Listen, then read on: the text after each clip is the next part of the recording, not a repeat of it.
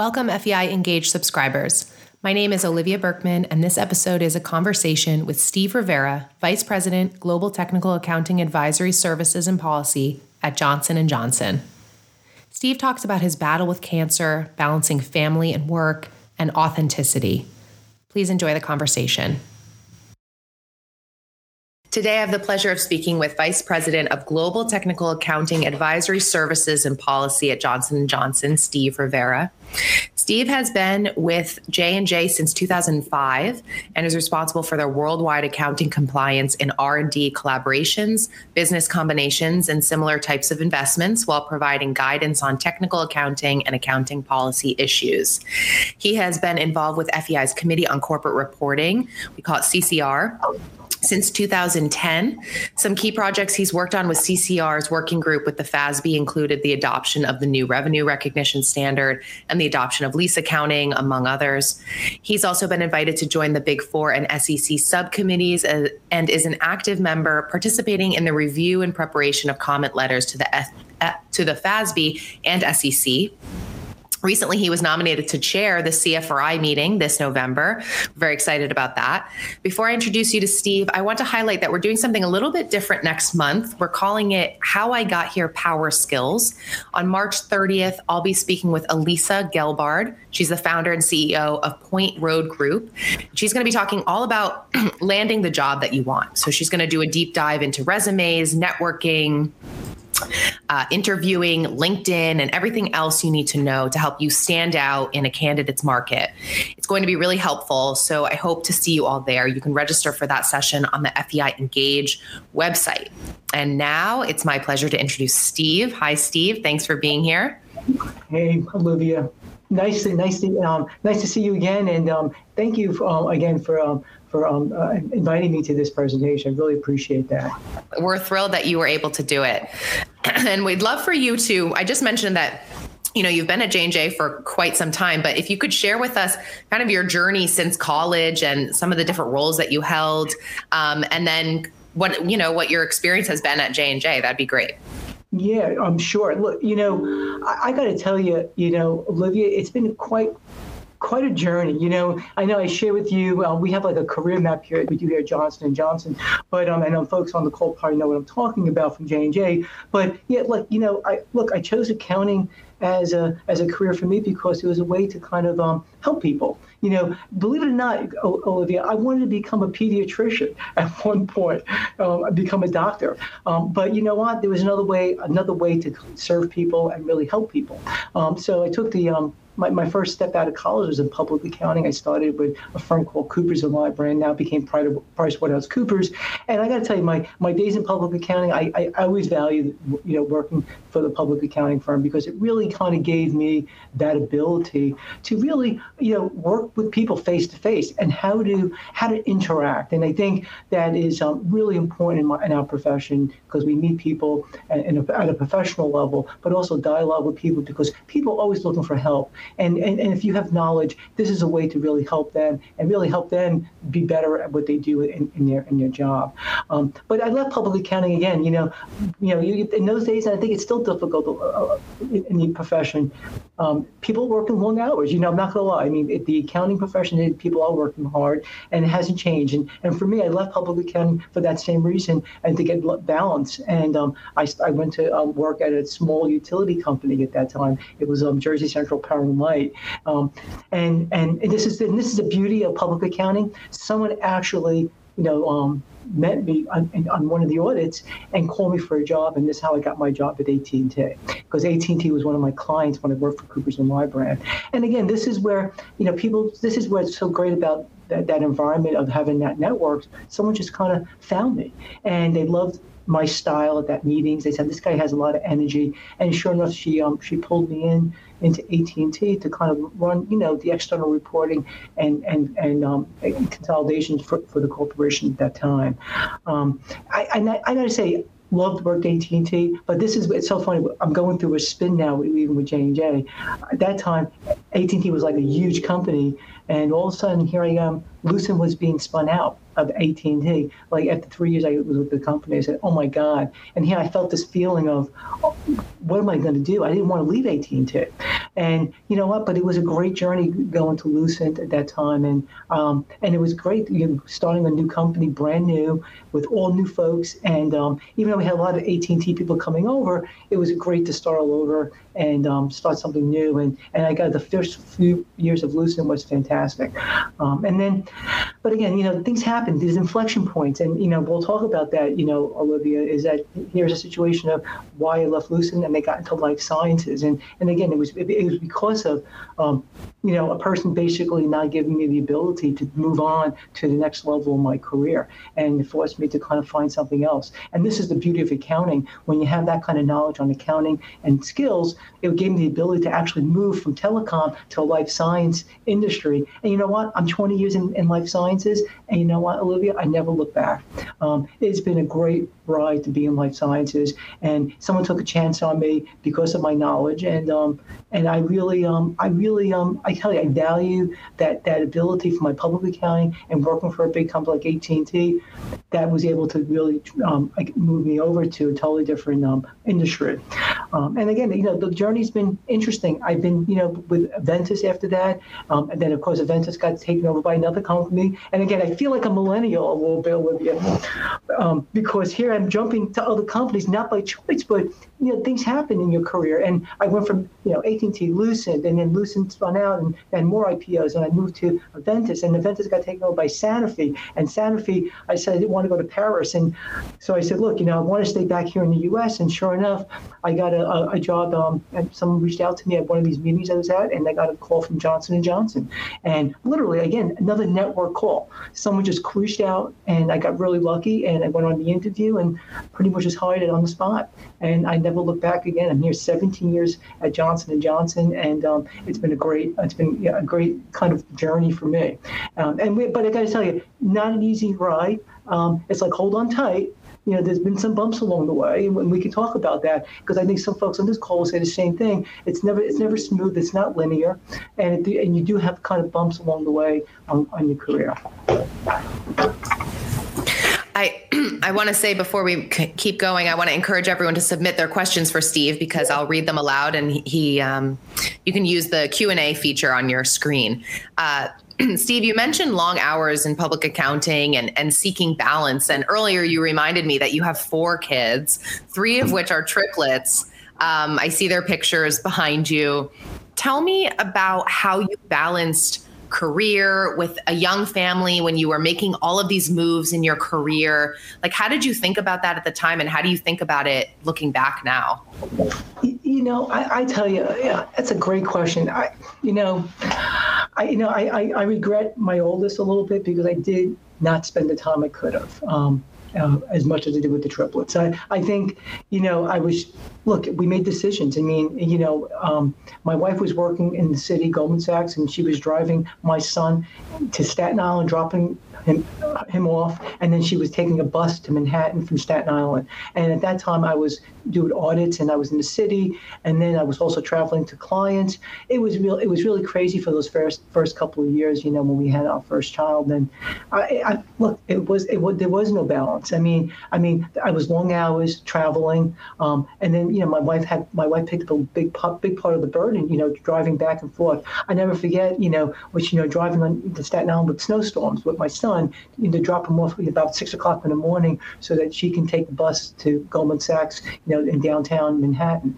And like, like it was just, it was just the first couple of years has just been rough. And um, I mean, the, the good news is my my in-laws love watching my son. You know, it was great to do that. And and the good news is that they would come, they would drop, you know, care packages with my wife on the way home from Staten Island back to because we lived in Jersey at that time, and she would um she would make food for us.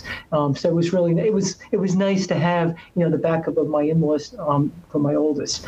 But I got to tell you, once I had the triplets, there was no way my wife could go back to work, and and I had no choice but to help her. I mean, and we were out by ourselves in New Jersey. We, you know, we didn't have family close by, so it was really tough. I mean, literally, I, a true story. I went out and bought these kind of gerbil feeders so that I can actually attach them to the um, the crib, so I can I could feed one baby and have two go on at the same time, because literally, because my, we we were like we were going. It was crazy. We had bottles everywhere. Uh, I couldn't have enough hands to feed three babies at the same time, and um, I don't. know. I mean, I, I mean, I have, I have, vivid memories of those first few years, and um, and and making sure that no one fell out of the um, you know, fell out of the crib or fell out of the um, what you call the bouncy seat, and so I had them all attached to the um, to, to the bouncy seat. But look, we survived it. We got through it.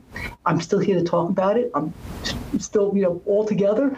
You know, the family's still intact. No, no one, no one, you know, no one. Just, but but again, I'm not it, it, was it was choices, and I and I would tell to all of us is that you, you got to make a choice somewhere. You know, someone is going to work, stay home, and someone's going to work, and that was kind of our choice for us. Um, and and and that was the choice that we made so that we can have a family that that was still intact. Well, thank you. I appreciate you sharing that with us about you know how you kind of feel about your oldest son. I appreciate the honesty uh, about the lack of balance at that time, and uh, that's pretty funny about the gerbil feeders. that's uh, three babies at once. That will give you some PTSD for sure. For um, sure. Something people might not know about you is that uh, you're a, a, cancer survivor, and uh, I want to know how that changed. Like, t- tell us about when, kind of in the timeline, that happened for you, and it, did that change your approach to to work, to family? Like, in what ways did that kind of change your your experience? Um, I think that's a tough one. Um, I'm not going to take a moment because it's it's at the right time. I just got diagnosed at this time. At, at this time, um, and it was like the end of February when the doctor told me that I had pancreatic cancer, and um, it's scary. I'm not gonna lie. Um, it did change my perspective of life um, because when they tell you you have six months to live, how do you deliver that message to your family that you're not you're not going to be here? And here I am I took care of myself, Olivia. I never abused myself, and I'm not a drinker. I never smoked. And here I am, inflicted with probably the worst cancer, and didn't know what to say or do.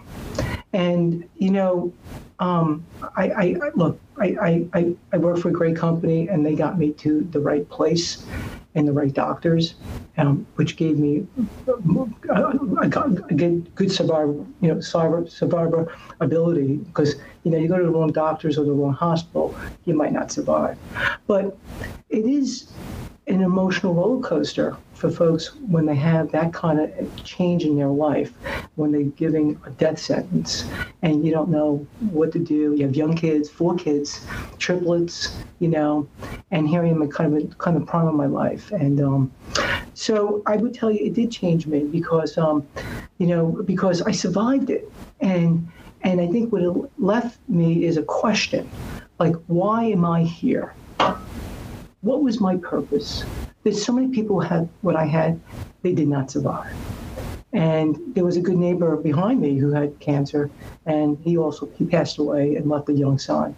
And I, I said to my wife, like, oh my God, like, like I, I don't know the pain that they go through. And I, you know, the, he still lives in our neighborhood, and I see the, the mom and I see him, and he has no dad. And I just that could have been me you know so so so fast forward that as i think about my career you know i i really made a decision you know at some point like when is it time to to, to, to basically you know change you know change what I'm doing. And I was at a point here where I didn't feel like I was going anywhere. And I think a lot of us on this call would say the same thing that many times that we don't feel valued and we don't feel that people really understand the value we bring. And and I felt the cancer, what it did for me is it gave me courage to speak up and to really say, you know, is this what what, what am I going to do from now till I retire? is this something that I want to do? Is this what's going to make Steve Rivera happy for the next, you know, 10, 12 years of runway that I had in my career? And what could I contribute and, and be and, and really help some folks? And and and that's kind of what that's what it did for me because I didn't know what I didn't know in the beginning why I lived. And and I think the answer for me was Steve, you had more to do and more to, to contribute to, to help other people. And I've been doing that eh, tenfold now and trying to help people as much as I can from now until until I'm to, to, to a different you know place in my career. But but it, it is it is for me it was courage. Because I, I think it, it, woke me up. Because had this not happened i probably would have never done anything different. I probably would have been not pushed myself to think about other choices. And and I think that's kind of changed me to kind of get me and, and move this role, what I'm doing now, because of the, the dialogue of speaking up and, and really expressing the value that I do bring for anybody. And I'm also willing to, you know, risk it, right? Because I was saying, look, you know what? If this is not working out for me, I'm willing to do something else. And I think my family was also supportive of that because, you know what? After going through that and having that cancer and beating it, you know what? Now it's time to really make sure that what you want to do is really important and do and contribute in a very different way. But it is um, it's emotional for me, um, especially this time of year because this is when I got diagnosed, um, and I can't believe it. I'm like, I, I, people say, Steve, we don't know how you survived it. Really, most people we know don't. Mm-hmm. It's a very serious cancer. Um, I think we all know that. So it, it's a it's truly miraculous. And a lot of comments from just so you know a lot of comments in the q&a sharing that they feel you're an inspiration and that you're fearless and humble. And i know we all feel that way. So thank you for sharing that with us because i know that's tough to to talk about and re you know relive a little bit. Um, I want to shift gears a little bit. You talked about jumping from company to company, lots of takeovers. You said you feel like a little bit of a millennial. Um, What's your advice to those who are listening for navigating those transitions successfully? I, I, I, that's a great question. I, you know, I would say um, when you navigate to different um, roles, is try to um, well, I, I, really, I, would say be yourself as much as possible. Um, I think I think one of the things I, I, again for myself is I always try to be an authentic person. Um, I haven't really changed. And people who know me and follow me all these years, if I if I migrate from one role to another, I always help. Well, I always I always would be the person I want to be, regardless of where I am. I think that when folks try to be somebody else when they migrate and transition, sometimes that kind of that could backfire. So I would say transitioning from one role to another, from one company to another, try to go in with being your authentic self as much as possible. I think that many of us sometimes we do this even from work to home. And I would say live in your skin is what I would say. Live in you know, live in what you what you who you are, um, and not to try to have a different facade when you go on to different, um, I would say, different venues. No different when you go from one job to another. And I, and I think that's that's how I think you kind of run afoul, in my mind, um, in a career, because then people don't feel that you're being honest or authentic, and they see through that. yeah, I couldn't agree more. And I, I think that's great advice. Authenticity, I know, is very important to you. Um, and I, we're, we are going to talk about that um, in a little bit. Uh, I have a couple questions for you in that kind of realm. But I want to talk about uh, J&J, a question from the audience. Can you talk about your experience overseeing accounting policy during a period of vaccine development? What were and are the complexities and differences from prior J&J developments, and how did you address them? Um, from a, for, I, I, guess I'm not sure if it was on counting or is it more about just dealing with people between. Well, so she, she or he is asking about. Uh, they are asking about your experience overseeing accounting policy during those times. I would say the, the thing that that I that I think I was, I guess, more challenged by is connecting with the folks you know, around Johnson and Johnson. I think for me, um, people know my style. I like to see people face to face. I kind of lead with um, I would say interaction. I, I, like I like to meet people, and I like to have that face-to-face contact. I think during COVID it was difficult for me because I kind of lead by being in person, so it was really hard for me to kind of have that influence. But it worked well with folks who knew me, but new people maybe not so much. You know, and how do you build that trust relationship when you're in a virtual environment with COVID and not having the ability to have the face-to-face contact. So, so I would say I think I think where we had trusting relationships and where I have built relationships with folks around the business and even my own team, I think it worked really well. But where there's new people, it, it's it, it's I mean, it's going to be difficult, and I think you have to kind of spend the time to meet people face to face and then build that trust, and then then then things evolve. But but it, it was it was tough in the beginning for me because I kind of lead in in way my leadership style is being in person. And I like and I like having the hallway conversations. I like, you know, you can see I have the candy jar in my office and people know about that. Or I even I bake for my staff for birthday parties and, I, and I'm a good cook.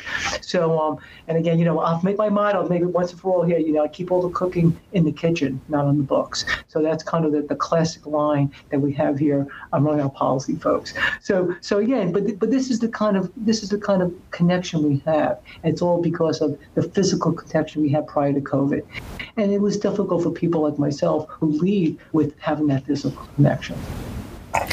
Did was it did it pose a challenge? I guess is is is the question that I have. Like during that time uh, when the vaccine was being developed and then being kind of distributed like did you, the nature of your job change in a big way or was it kind of no not not really i mean i, I would say i wasn't involved in the development of the, the, the, um, the vaccine as much as the accounting for it so but what i would say is that you know I, I think the, the, I, I, I would say what I would say is, you know, I, I kind of welcomed the, the vaccine being, you know, I guess, issued because it was given the ability for people to feel comfortable to come back. You know what I'm saying? So there was some, there was a bright light. Had had no vaccine been ever developed by anybody, we would still be talking this way all the time because people would be really worried. So I, I, you know, so I think there was a positive to it.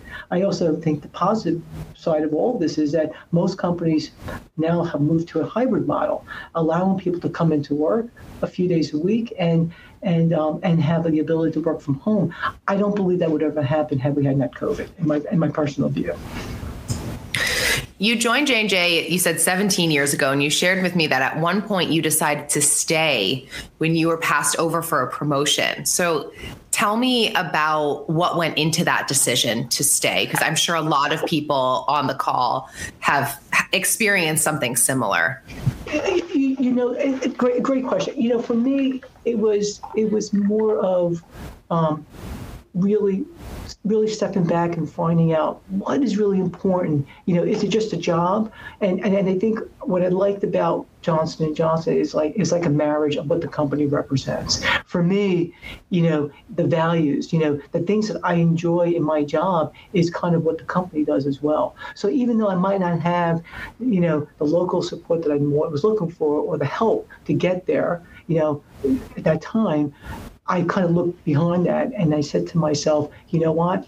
This is a really solid company. What I'm doing for the company and the value I bring, as far as you know, my thoughts and trying to make sure the company does is, is always in the, in the right place. I felt there was always that good connection. Um, other companies in the past I worked at, you know, my role wasn't really appreciated. As a matter of fact, they preferred not to listen to the accountants. Um, and again, this is prior to SOX and folks who know, you know, Sarbanes-Oxley. Back in the, in the 90s, it was it was really kind of like a, um, it was almost like a very very um, very different in that environment. But when Sarbanes came in, there was more respect for the for this role in most companies and realized the importance that this advice that folks did that I provided and, and for this role, most companies really became really important. So, um, so I, I would say the answer all this is it's really look at the company you're working for, what's kind of the, I would say is one, it's like the house. What are the bones of the company, right? And the bones of this company were really just solid, and it kind of kept me there. Even though at some point I did feel, for me, you know, what point did I want to jump? And I think that's why I said earlier, you know, with having the cancer, it kind of gave me some pause to really address that head on to say, do I want to leave at this point? I was at an inflection point of, you know, saying, you know mm-hmm. what, I know what the value I can bring to somebody else on a promotion, and am I willing to risk that at this point, or am I willing to stay? I have a question from the audience that I want to share, and usually I I keep the questions anonymous, but I think in this case it's appropriate. Um, this person wrote, "This is Emilio Rivera from J and J, longtime friend and peer of Steve. Steve is an amazing role model for our Latino finance community. Would like him to talk about challenges and advantages of being a diverse leader in big in the biggest healthcare company and how he drives diversity and inclusion. This is a great segue for something that we you and I are really excited to talk about." You know, I, I, great to hear from you, my friend. And um, hey, look, you know how I feel about this. This is a, this is an area that is still, you know, I would say evolving. You know, I, I, I think that part of it is, um, I think sometimes we, I would say it's uh, my personal view. I think it's how folks view you, and I think it's style. I think that the ability in our community, and when I talk about my Hispanic community, we, we get passionate about things. You, you can hear me how I talk. I talk with my hands, and I, you know, I, you know, I, I get emotional about things. And maybe this is not the style that folks would maybe consider for someone from a high, high level professional person in finance. But you know what? This is being who you are, and and I think people appreciate that and appreciate the style that you deliver because the message is still the same. And again, well, in my career, I would say the same thing, but then someone repeated and it became their message, and that happened many times to me. Why? Because I didn't know. Maybe I didn't say it the right way, or maybe the way I, the way I presented it was not the same way that someone else would. I, I don't know what it was, but but I do believe that, and Emilio knows how I feel about this, is that I think there's a there's a style, there's a culture that we, that we all have from from all the ethnicity, from all the folks you know on this call, and and the question is, you know, but but but you all should be heard, right? We all should be heard. And and and I, and I talk to some of my my, my, my, my Hispanic counterparts who have accents, and they say, Steve, sometimes I have I have a I have a heavy you know Hispanic accent, and sometimes people, I, he goes, I get nervous speaking because I feel that they're not listening to me, Steve, or they feel like I'm ignorant because of my accent, and I and I find that troubling to hear that. And this is and, and again, person just as intelligent as anybody else, just because he doesn't speak English 100 percent doesn't mean he's not going to be heard. So, so this is what Emilio's talking about, and, and I hear this a lot. Again, people want to talk about that, but you know what? we have to get moved. We have to get past that, and um, and it is it is these are tough conversations that I have. Um, the other thing I, I, I, trouble with, look, I'm not going to lie, you know, we talk about public accounting days. Uh, look, I'm guilty of this, uh, uh, is, Olivia, is that I didn't designate myself as being Hispanic. I was the only one in the room. You know, I didn't want to tell anybody. And I know a few people who have come up to me who, you know, who are Hispanic and don't say anything because they, they, they want to fly behind the radar. And I do believe that, you know, people know, you know, at some point they see my they see my last name Rivera. I mean, how Hispanic could that be? Um, and so again, when you when you sign up for a job, they see your last name. I mean, you can't hide that. So it, again, it's a different way of I would say um, of what goes on. And again, this is back in the '80s, and how it kind of it has it's evolved, but not not 100%. You know, we still we still have challenges, and how do we how do we kind of making sure that folks feel respected and valued and they're heard? That's most important. Well, the irony. I hope this answered the question, my friend. But you know, Emilio's a good guy, and uh, I appreciate the question. Thank you so much for all that. I was going to say the irony is that the person who speaks with an accent is potentially smarter than anyone in the room because they speak several languages. without a doubt, without yeah. a doubt. But again, you know, this is we, we got people have to be open to that. They have to be open, and they take the time to listen. Something that you shared with me, I know you're big on this too. You you remember things that people people say and and you kind of record it. And something that you said to me is you don't want people to assimilate, you want them to modulate right? And I love that. That's something that you kind of took to heart, right? Tell me a little bit about that. Like, tell me about that philosophy. Yeah, you know that's a great that's another great point, and um, you know I, I, I, I just picked this up recently in one of our one of our, our meetings, our diverse meetings, and and and, what we heard is, and again, especially when I when I was when I when I got you know promoted to, to the VP, you know VP role here at J and J, one of the things again, you know, the things that I learned in that in that in that in that, in that journey was you know, Steve, you scare people because you have a lot of energy. You get people nervous when you speak.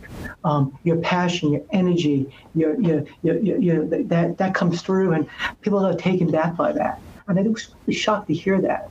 Um, you know, and I don't know what that means. I mean, I didn't know there was a there was like a checklist of what finance people should, how people should sound, right? So, so that's where they said, you know, Steve, what you need to learn, and, and is we don't want, you, we shouldn't assimilate, and and that means that means that's changing who you are. And what I heard was how to modulate, and modulate means, you know, learning that audience, who you're speaking to, and again, if you know that person's going to get nervous because you you have to just take it down for that person till they get to know who you are and then get comfortable. And again, and that was a good way to kind of understand the difference between assimilation, which I believe a lot of people have done. And this what I said earlier, you know, not designating themselves, you know, flying below the radar, not saying who they really are because they worry, they wanted to assimilate because they feel that if they knew who they really are, then they would be, ooh, ooh, oh, I didn't know he was like that. Ooh, I didn't know that. You know, where if you modulate, you know that trueness who you are comes through. And I, look I, I, can't look i can't change who i am. I like to listen to people. I i i have empathy for people.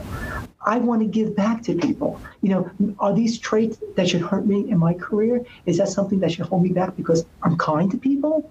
I mean that's how i was raised. You know that's kind of how i was you know raised in my family to be that way. And you know, even at this level, like I haven't changed those those beliefs about doing the right thing for people. Um, and maybe unfortunately, people feel that that's how they need to get ahead. I, I can't do that. I, it's not in my DNA to do that. Very interesting. We just read a comment from the audience. Uh, someone wrote, I have gotten that same message, and my managers make me dial back my intensity and passion. Thank you for bringing this up.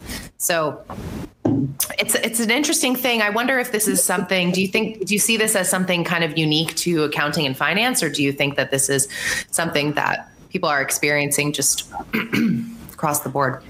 I, I, I, I, it's a great question. I, I, I think it. I think it, it, I think I think it's based on the culture of the folks that we that we deal with. I think that based on the culture of certain you know, ethnicities from different groups, I think you're going to have different, I would say, different, I would say, you know, modulations. You know, you're going to have some folks who are very quiet, very timid, but yet they, they want to be, they need to be heard as well, right? You have others who are very, who are very energetic and have lots of passion and really want to just express, be very expressive, you know, but you as a leader should be able to take it all in you know, that's what that's what leadership is all about. You want teams to have that different diversity. You know, I, I tell this to folks many times. I use the Russell Stover's candy box. I say, look, it's like Russell Stover's. You buy the Russell Stover's candy box, you don't know what what you're going to bite into, but they all taste good. And so that's kind of my my my, my view. Even with workforce, it's like it's all okay. That, that's the reason why the beauty of having diversity on the workforce and having that you should be able as a leader to be. It shouldn't be like, oh, you talk, you're, you're, you're making me feel uncomfortable because you you have a lot of energy. Well, people shouldn't feel that way. You want to hear that message, and you want the person to say the way they have to say it and how they're going to express it. And that's all part of the messaging. So I'm a, I'm a big comment from, from the audience. I, I think people people are nervous about that because that is that that that's the perception that people take away. Like, oh, oh, she's too much. She's too much for me. I, I can't handle it. Mm. What does that mean? I, I, I, I get troubled when I hear that. I understand. I understand. You have shared your experience of being the only Hispanic in the room and feeling other. you and I talked about what you feel is missing at the FASB and SEC. Tell us, tell us about that. Uh, we don't want to be negative. Obviously, we're not trying to be super critical, but you know, you've noticed, let's say, some things that you wanted to share. Well, you, you, know, Olivia, what I would say, you know, look, I, I, I think the, the, the, the, board, as you see, I think, look, they have done a great job in bringing a, I would say, great experience. And I, and I hear that a lot. Lots of diverse experience, folks with different backgrounds. Fantastic. But I'll read something from one student that wrote to me on one of my recruits. And I thought this was really interesting. They said to me, Steve, I hear that all the time from the board. Now we hear this on these conferences that we've hired diverse, experienced staff. But he goes, but he goes, Stephen, he goes, I see first before I hear. I looked at him and I said, "What?" Do you? And it and it really, it really kind of resonated with me a bit. What he meant by that, and what he meant is is that we, we see gender diversity on the board. Got it, but I don't see anybody else other than that. No one looks like me, Steve, on that board. No one looks at me like that at the SEC. Why would I want to go in this profession? I thought that was really telling. And again, I worry about this, and that's one of my things I want to give back is how do we build that pipeline of diverse talent to come in, particularly in, in, in niche areas like this. I, I, don't know about you, but I've been 40 years in accounting. I don't believe there's anybody of color that I'm aware of sitting on the FASB that I'm aware of. I don't know of anybody in the SEC of color. So, you know, and it's really interesting, you know, and again, and, and again, I, I want to be honest, I don't think we should have diversity for the sake of diversity. I think you need to have people with the skills and talent. But but it, but again, you know, I, I see first before I hear. So that's a great line, right? I love I love so that what he's saying to me, Steve, I hear about the experiences, got it. But I want to see someone on there that looks like me that I feel that I can that, that, that I can relate to and represent this profession if I want to pursue this profession. So I, I, I think that was um, kind of hit kind of hit home for me. Um, I think about talent in the pipeline, and I also think about you know we set rules like well the only way you can get into this board or the only way you get into this is that you need to be the chief accountant. Well, that's going to make it really tough if we limit the population of pipeline because I see what's out there today it's really not enough out there that you can have a pipeline.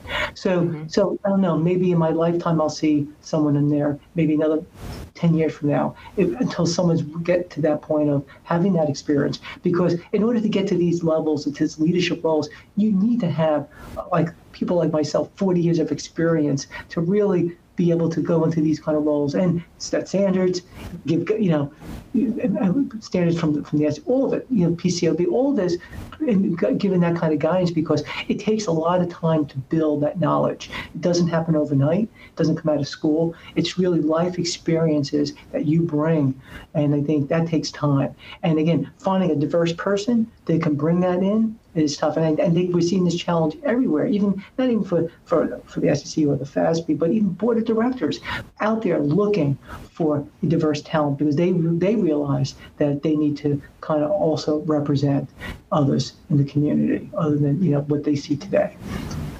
So I, I'll end off by saying they see first before they hear, and I thought that was great. So so the only thing we've seen so far is gender um, right. as far as we've gotten. I don't know. Um, Olivia, you tell me. Have you seen any anything different in your years in accounting? no. No. No, it's a and great even, point. And even the uh, give me your sticks on, on, on gender diversity.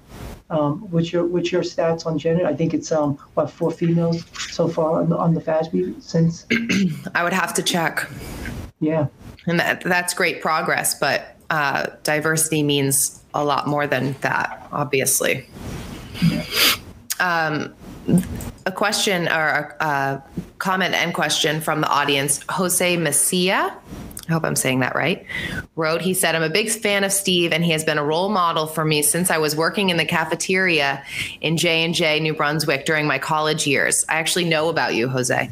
And now I'm a finance professional. My question to him is how will AI change our industry, accounting and finance and job opportunities in the future? It's a great question. You know, Jose, hey, look, let me tell you something. Let me go a little. Go a little sidebar on this one with Jose. Jose, I met Jose in J and J. You know, really working in the cafeteria here at Johnson and Johnson. And here's a here's a, a guy who came by, met me. He saw my name on the wall. Steve Rivera, and he said, "Hey, you know, Steve, how do I how do I get a job like this?" And sure enough, here he is, went back to school, got his MBA in finance, and is doing fantastic. And you know, and really, you know, taking care of his family, just had a baby. And how I'm so proud to hear stories like this that you could, it, could, it can happen um, with someone like Jose, bilingual, and um, and also now a finance professional and doing fantastic. So um, so so this is what this is what I say. The diversity is one person at a time. Is going out there and mentoring someone like Jose, who I reached out um, and just met, you know, through my you know, me walking through the cafeteria and meeting somebody and helping this person out. And Jose's been great and um, doing a great job. Um, but what I would tell Jose is I would say AI will change a lot of what we do in accounting, um, particularly when it comes to, um, I would say, the routine type work. One area that I believe that's really ripe for AI is financial planning and forecasting. I believe that the computers are much powerful than we are, and I believe that you know AI. I believe you could have software that can do for, forecasting and budgeting with no emotion and pretty much get it right, um, and tell based on all the variables that go around the world with, with the economy and other things that are going on um, related to that company's um, business to really come up with a, a, real robust forecasting. So what I would say is I think there's certain roles in accounting that are very much AI driven. But I think roles like this that we do, technical accounting, you know, um, where we have to advise people on, you know, how to think about things and how to. This is where I still think you still need that human element to really, I would say, patch in a lot of different concepts in order to come up with a solution for some of the complex things that we work on. So, I, so Jose, you know how I feel about this. I think go back for the CPA exam, get the license. I'm a big believer that having a designation in the profession is really important. I believe that having designations and what we do really puts you a step above on what we do. And particularly if you're a diverse candidate, that even counts even more because many of us are not going for that designation. And I know the CPA exam is hard, but even the CGMA is also another good exam that's out there that's, that's an equivalent of someone um, who's also strong in technical accounting and management accounting. That's great advice. I have another question from the audience. I'm so happy for the audience participation, by the way. So keep the questions coming. I am a partner with one of the big firms. I just love Steve. He is a great mentor and friend, and I am so proud of all his success. One question for Steve Do you still modulate? Or has that changed given where you are now? I think that's such a great question. It's a great question. Um, I've I have modulated a lot. I have to. Um, at this level, I, I, try to modulate, um, and especially in, um, in, in, in, I would say, in, one-to-one settings. But I got to tell you, when I'm on, when I'm on calls like this, however my big four person out there is, um, and thank you for your comment. Um, I, I look, I'm I'm I'm speaking Steve Rivera language. You know, I'm who I'm, the way I'm talking to you is how I would talk to um, anyone else if I met you outside of work. Um, but again, in certain settings, I have to modulate because I do I do believe there's certain I would say there's certain folks that get nervous when that modulation, and I have to be I have to be I have to be conscious of that, and so I have to respect those boundaries. But it, but it, but it is what it is. It's not going to change. So I can't change them, but I can change myself. But I still. But again, the end state is you want to get to the goal line, and hopefully the message is heard, and that's the most important thing. So I'm curious if I could be a little nosy. In what ways do you think you modulate? What does that look like? you know, I, I you know, I, I, I, I talk slower. Mm. You know, um, you know, I'm maybe I don't smile as much. you know, um, you know, I just talk more, I, more monotone. I, I kind of become very robotic. Maybe I kind of, you know, just very fact based you know, you know, no no side conversations, just really straight to the point and very, you know, very direct kind of, um, as opposed to having more of a, you know, what's going on, you know, how, what's going on in your family, you know, like more of the, I would say, what when outside of that modulation, it's more personal, and it's it, and then we get to what's going on, you know, where certain people don't they don't want to hear, and they just they, they just don't they don't want to hear that, is what I would say. Does that, does That's that so interesting. Yeah.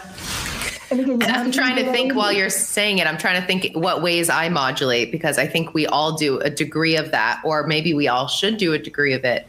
Um, and I'd have to think more about well, you the ways I, that I, I do that. Well, let, let, me put it back to you. Maybe like when you talk to your mom, do you talk to your mom different than maybe your sister? For sure. Right?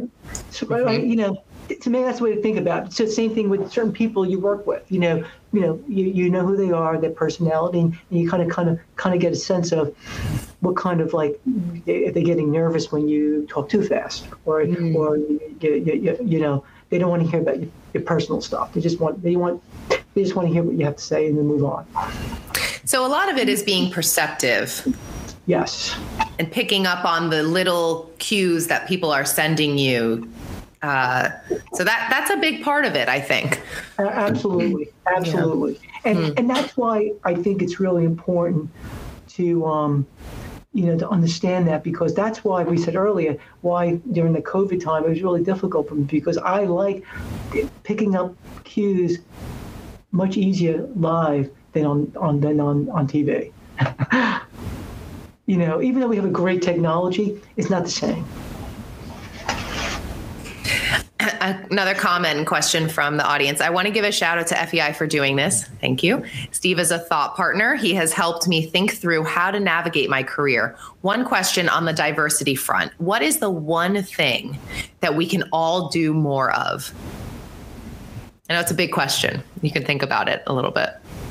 Like in more of in, in, in order to promote diversity, you think is that what do you think he's asking? I'm thinking maybe for, on both ends. So from a leader perspective, and then from somebody maybe earlier on in their career, and and ways that we can all together kind of move the needle. Well, I, I, well, one thing I said, Olivia, is on the CFRI conference when this if this comes up, I would hope maybe my closing remarks is that every person at that conference mentor one person, a diverse person in their in their organization. So if there's like if there's a thousand people at that conference, if I can get a thousand people to mentor one person, um, that would be great. That would be that would be one way as a leader and being the chair of the committee um, for this year, it is a way to do that and have people think about that because I do that for other people within J and J, even people outside of Johnson, like like Jose, you know, out there to kind of do that and help people along the way so they can feel there's a way for them, there's a path forward. Um, I also think, you know, for, for, for young folks who are coming in, I think this is a really honorable profession. I think that there there is a way that you can really really grow and add value and also feel good about what you do in this profession. Um, and because I do believe in the next five, ten years, I hopefully there is more representation and that people can feel more comfortable where these where these leadership roles will land in the future. So I, I have hope and I'm, I'm optimistic that um, so that young folks in early in the career, I get it. I see first before I hear. I love that comment from one student. Um, I'm hoping that that representation will be out there, and and and hopefully that folks who are starting accounting and finance as a career that they would they will be represented, and they feel like they can go to and find folks that will mentor them. But I can't but tell you, look, give back. No matter what level you are, no matter where you are, try to help somebody. I, I always say that all the time because we don't do enough of that. I think we get tied up with our personal lives. I think we get tied up with our work. But finding that time, one or two people that you can really help, especially if you're in a leadership role, um, I think you have a, you know, I almost feel you have a responsibility to do more of it. On the topic of mentorship, obviously organic relationships, uh, like the one that you formed with Jose, uh, is a beautiful thing. If you're looking for a mentor from outside of your organization uh, to the Engage subscribers who are listening, be sure to check out the Mentor Match program uh, because.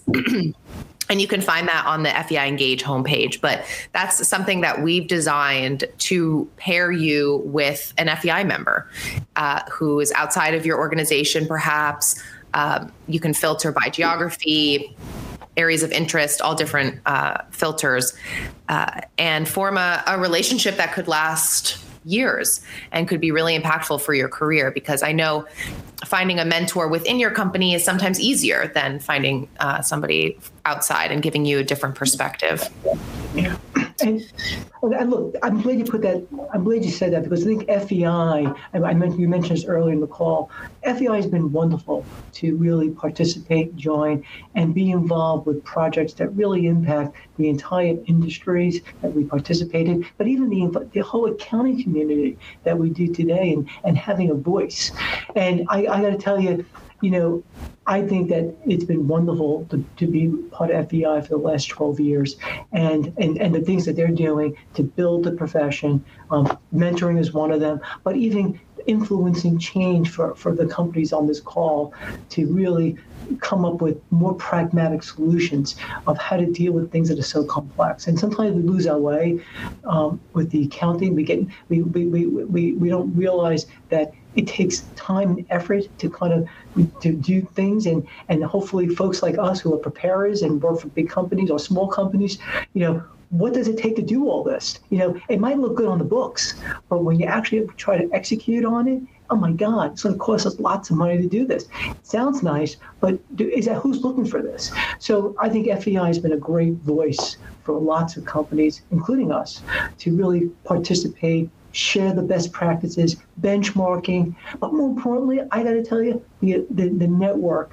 of people like yourself, Olivia, and others who I've met along the way who really who've taken and embraced and realized, you know, we got to we got to make more change in the future?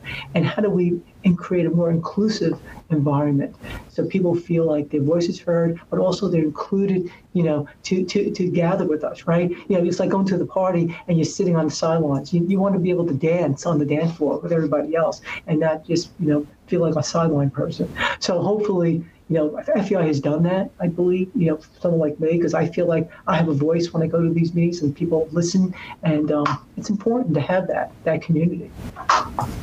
And when I'm so glad that you brought that up because I do want to talk about your relationship to FEI. Early on, when I was introducing you, I, I went through some of your involvement with the CCR uh, committee, and you had mentioned on an earlier, you know, in an earlier conversation that joining an organization or being, you know, connected with FEI has helped you improve um, in your career, in your in your role. Um, tell me more about that. Like, how has FEI, how has an involvement with FEI, or maybe another organization, even another association, how has it challenged you or helped you progress in in your career? Well, I, I, I well, I think I think I, I owe a lot of FEI and the visibility that I think it gave me that I didn't have maybe internally. I don't think people realize the value, the contributions like revenue recognition, lease accounting, um, you know, other things in accounting that was significant and having a voice and sitting at the table and really having this being part of that decision making process of what we have today.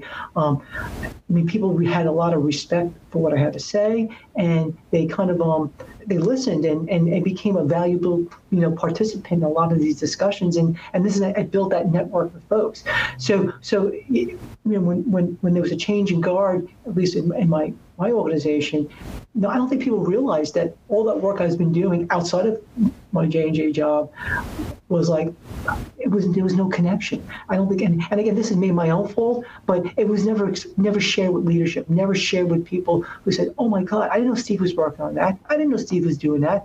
I don't know Steve was part, you know, leading, you know, the pharma committee, work on the device committee, you know, participating in the consumer, like all this external stuff Steve's been doing. No one ever talked about. So I, I so, you know, again, this is me I, I, didn't I didn't know how to bring that up. It, it wasn't my nature. I, that's not me. Um, I was hoping that someone would say that, and someone did, and that's how this how it happened for me. And I think that that that value proposition, someone like, ooh, if Steve leaves J&J, like, ooh, who's going to do this? Like, I, I, don't even know how to start this. And these relationships we have that I've created are real organic, but they're also they're honest. You know, these aren't these aren't relationships that just like we just have because because nice to have, and we only you only, you only talk to me when you need something. No, these are real good relationships, strong relationships, because there's there's a feeling of being being part of it together, kind of. And, and, you know what I'm saying? Because because like you'll see folks on the call will say, Steve, you know, I have certain relationships with certain people, but they only call me when they need something. No, no, no. These are great relationships, and um, and at, at very high levels most companies, chief accountants and um, and CFOs who I've met along the way, and and they know me personally, and that only happens when you spend the time to really reach out and make a difference. And I think that was the value that they were missing, and that kind of elevated me to understand why this role became so important for me here, at least at J and J. Yeah, thank you for sharing that. And there are so many other organizations as well out there that uh, do a great job of helping people network and help people advance their careers. Um, NABA, of course, being one of them, and uh, we're proud to be partnered with them. Last question I have for you, Steve, because we are running out of time, which I knew would happen faster than we wanted. But um, yep. how did you develop your leadership style? So I think everybody could tell just from being on this call, kind of what what sort of boss you would be and and the type of leader that you are. But how did you really kind of refine that? I always wonder that as somebody fairly early on in my own career. Um, great question. Oh, really good question. You know, I would say it's trial and error. It's trial and error. You know, when I started early in my career, when in public accounting, when I had to manage people for the first time, I, I didn't know what was that leadership style that I needed to have in running a staff for the first time, you know, first job, you know. Um, I think it's trial and error. I think that you realize there's, you know, you, you know, you can't micromanage. I learned pretty quickly because you can't do it all by yourself. You have to be able to delegate. So there's a lot of things I started learning as I started managing people and started realizing that my leadership style was it had to be individual. And what I mean by individual, meaning that you don't have a big staff. I have to treat people as individuals. You know, everyone's different. You can't paint everybody with the same brush. And I think that that leadership style for me was one, first of all, being authentic. Um, making sure that people know who you are. I mean, and I really believe people really they connect with you not only on the professional level, but they want to know something about you. Many times our leaders don't talk about well, other than work. And I think that some people like to have a personal connection also because like that and again that's for me and I think that people like that. There's a there's, a, there's another link that's more than just professional. And I think that's a leadership style that some people feel uncomfortable about. I also think for me, um, I'm vulnerable as a leader. And I'm happy to say that. It's not a weakness, it's a strength to be vulnerable and to be able to, you know, know that if things don't go things go bad learn from that and how to move forward with that. And i think that and that's the trial and error. It, it's constantly evolving. And I, I think i'm a very different leader now than i was five years ago. I, I can tell you i keep changing that style a little bit keep tweaking a little bit more. Um, but now i'm getting to the point that you know what? I'm almost like you know this is i'm getting closer to who, who i really want to be you know? It's i can't explain it because i'm a different point in my career but I want to be respectful. I want to do all the right things for people, but I'm also going to be honest as much as possible um, in a nice way, as much as possible, if, if, you know what I'm saying. And again, I might not have been a little bit more careful. Now I'm a little bit more like, you know, maybe not pushing the envelope, but just trying to be more, um, I would say, more honest with certain things because maybe people, because some people sometimes don't want to be honest for whatever reason. But how can I put it? I would say, um, I, I, it's like I'm sometimes I'm, i want to say something. I'm, I'm, the voice that that people don't want to talk about. I'm, I'm willing to talk about the white elephant on the table. Well, unfortunately, that's all the time we have today. Thank you, Steve, for sharing your story. You're an inspiration to so many, and you've impacted so many lives beyond just people's careers. Um, and I'm glad those on the call who might not have known you had the opportunity to get to know you a little bit better. Yeah, I, look, Olivia, thank you for this. Thank you for having me. Um, thank you all who listened on this webcast today. Um, look, I, I, think that I think um, it's honest, it's authentic, um, and hopefully, um, hopefully, people took away something they could take back and think about um, as a leader, and hopefully give back. I mean, give back as much as you can because we need more of that at, at this time than ever. Absolutely. And audience, thank you again for your great questions and comments. You really kept the conversation interesting. And so I really appreciate it. And uh, I'm going to pass it over to Shivani.